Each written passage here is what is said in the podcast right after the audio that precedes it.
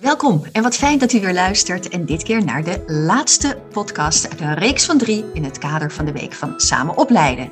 Waarbij het dit jaar draait om de kracht van het partnerschap, de kracht van intern en extern samenwerken. En het benutten van deze kracht is steeds meer van belang, gezien alle ontwikkelingen en ambities op het gebied van samen opleiden van leraren. Mijn naam is Marceline Schopman en drie dagen op reis spreek ik met de beste ervaringsdeskundigen die we ons kunnen wensen. Namelijk met drie studenten. Te weten Fleur, Bram en Angel. Het gaat over hobbels, afslagen, één of twee richtingen verkeer, nieuwe wegen, drempels, tarzanbochten. En dat alles om te komen tot een nog meer perfecte route naar samen opleiden, krachtenpartnerschap. En vandaag ga ik het met ze hebben over de vraag of er voldoende samenspel is tussen lerarenopleiders op de opleiding en op de leerwerkplek bij het opleiden van studenten. Maar eerst het korte voorstelrondje. Fleur van Heerde, tweedejaars Babo-student, voltijd bij In Holland, met een leerwerkplek bij een van de basisscholen van het bestuur Atlant. Het leukste aan haar studie vindt Fleur het werken met de kinderen en het contact en de band die je met ze opbouwt. En op de vraag, als jij een studieswitch zou maken, welke studie zou je dan kiezen? Antwoordde zij verloskunde of medische beeldvorming. Maar ze gaat nu vol voor het onderwijs. Fleur, als jij één ding aan het onderwijs zou mogen veranderen, wat zou dat kort en krachtig in één zin zijn? Ik zou het, de norm van het digitale afhouden. En waarom? Omdat ik merk dat we er veel te afhankelijk van zijn geworden. Oké, oké.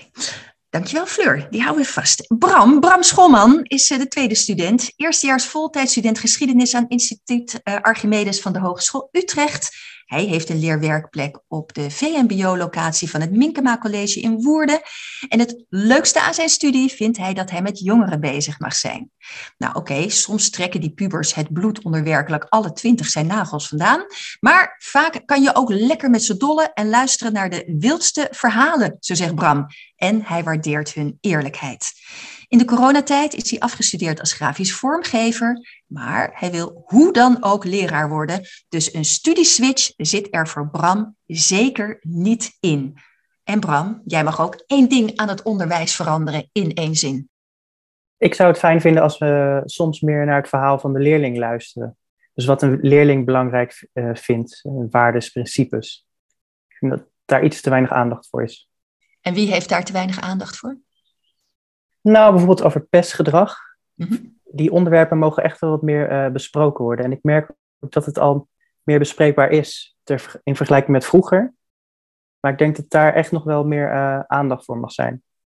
Oké, Dankjewel Bram.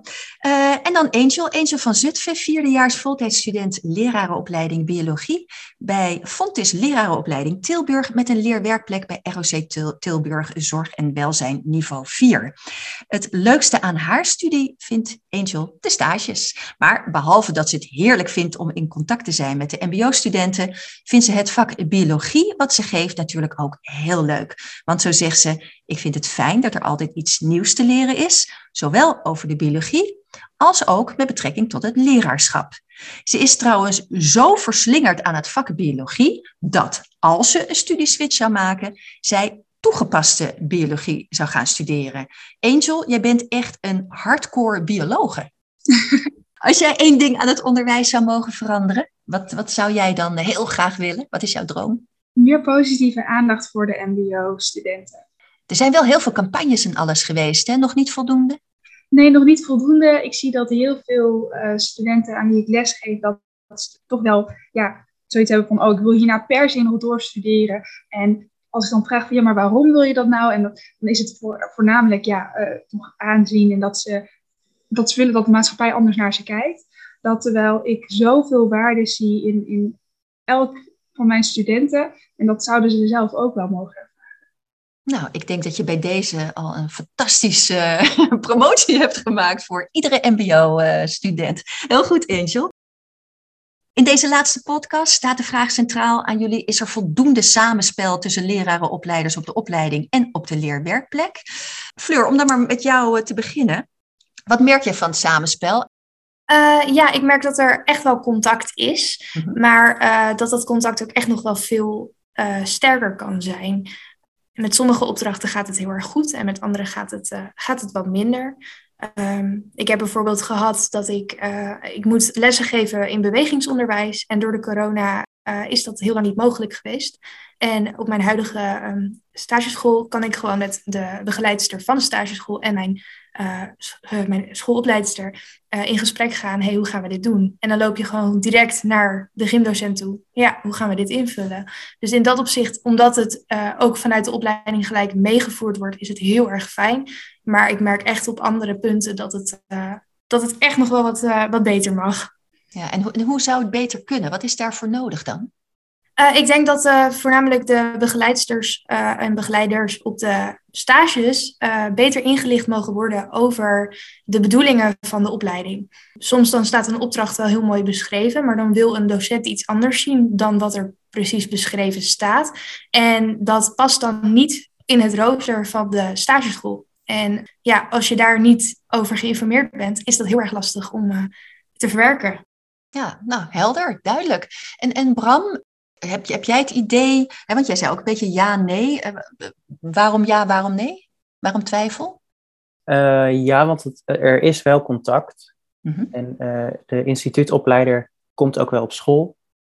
Uh, en ook niet één keer, dus die hebben we wel regelmatig gezien. Alleen ik merk nu, halverwege de stage hebben we pas echt een gesprek gehad van, goh, dit, zus en zus en zo, en dit moet je nog gaan doen, hier moet je nog naartoe werken. En dat voelt dan wel ineens een beetje, ja, ik ga het woord toch gebruiken, een beetje random. Ik had liever gezien dat we al eerder wat contacten in hadden gehad, en, want het is de eerste keer. Dus dat het wat, toch wat visueler was en ja, ja, het is een beetje zoeken daarin. Ja, dus het is er wel, alleen het, het, is zeg maar nog een, een lerende lijn, laten we het zo zeggen. Ze zijn er nog niet. Nou, ik denk ook misschien wel dat in de tweede helft van de stage dit uh, anders kan zijn. Mm-hmm. Alleen ik kijk nu naar de eerste helft en dan mis ik dat een beetje. Er zijn wel kanalen, maar je moet zelf heel erg zoeken. En wat ik al zei, het kan al heel erg overweldigend zijn, die lessen en de nieuwigheid en de leerdoelen.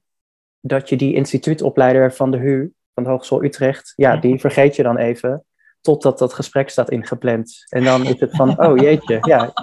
Ik moet wat, ja. Ja, precies. Helder, ik snap het. En Angel? Um, nou, ik merk nu dat het wel heel fijn is, omdat zowel de instituutsopleider als de schoolopleider, dat die ook wel echt in de stageschool staan. En dat als je dan met vragen komt, dat ze dan ook echt een heel goed beeld hebben van de, de studenten. En dat ze precies weten van, oh ja, bij deze doelgroep, dan is dit, dit toch handiger dan wat in het boek staat bijvoorbeeld. Um, maar ik heb ook bij een andere um, oude school dan uh, stage gelopen.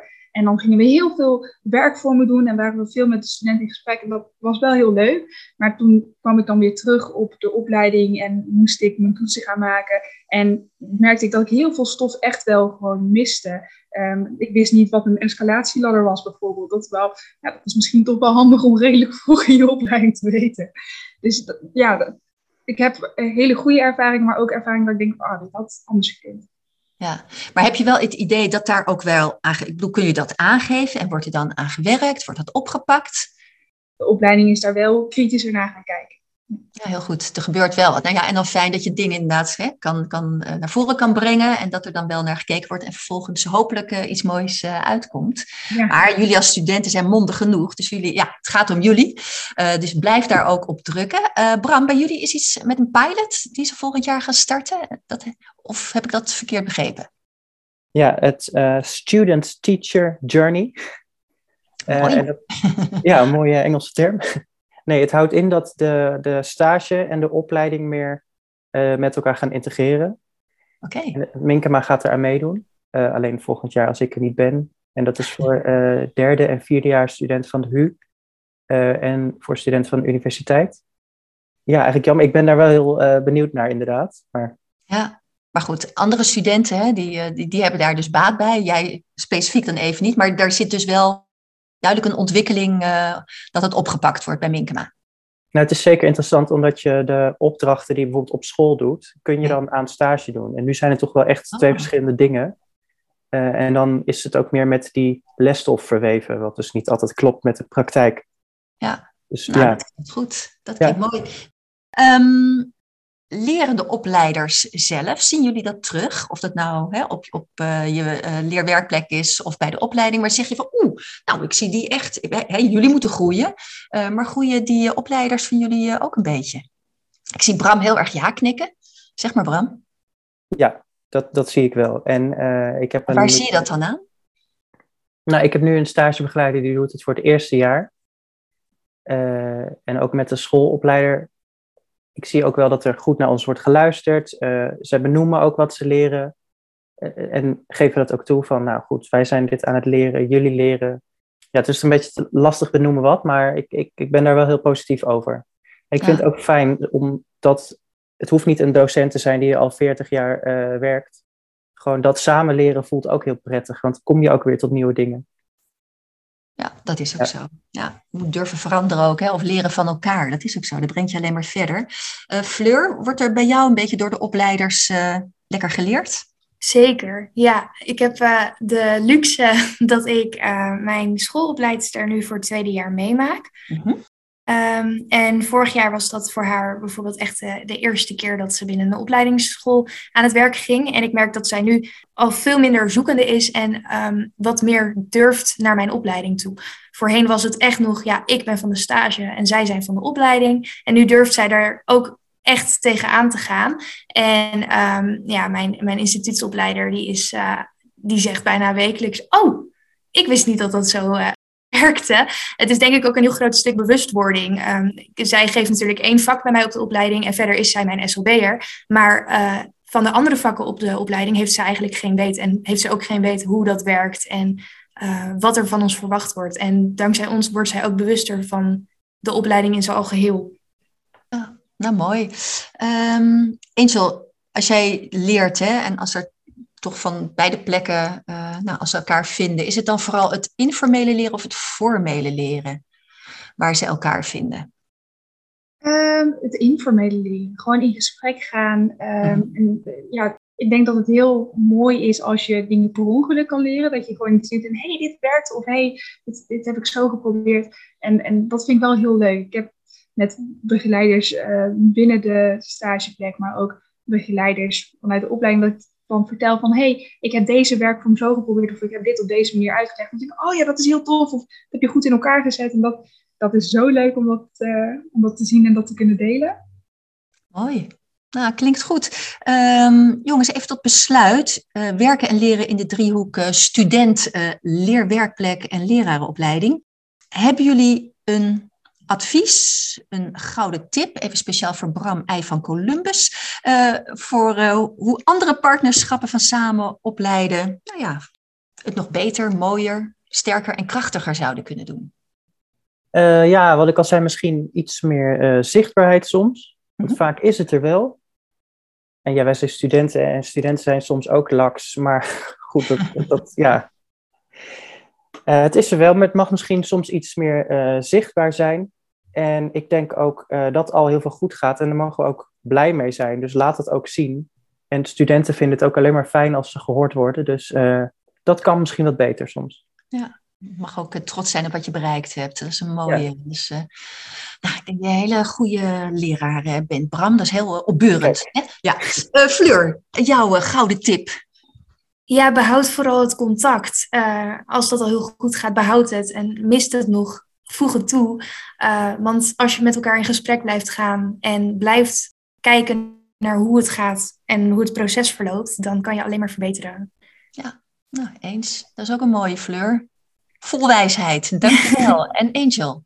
ik wil eigenlijk hetzelfde zeggen. Blijf vooral met elkaar in contact. Blijf het erover hebben. En um, ja, ook gewoon wel luisteren naar, hey, waar heeft de student nou behoefte aan en waar staat hij of zij in dat leerproces? Want soms kan je heel veel dingen uit, uitleggen, maar als het op dat moment niet tastbaar is en niet inzetbaar is, ja, dan moet het soms even anders uh, gepland worden.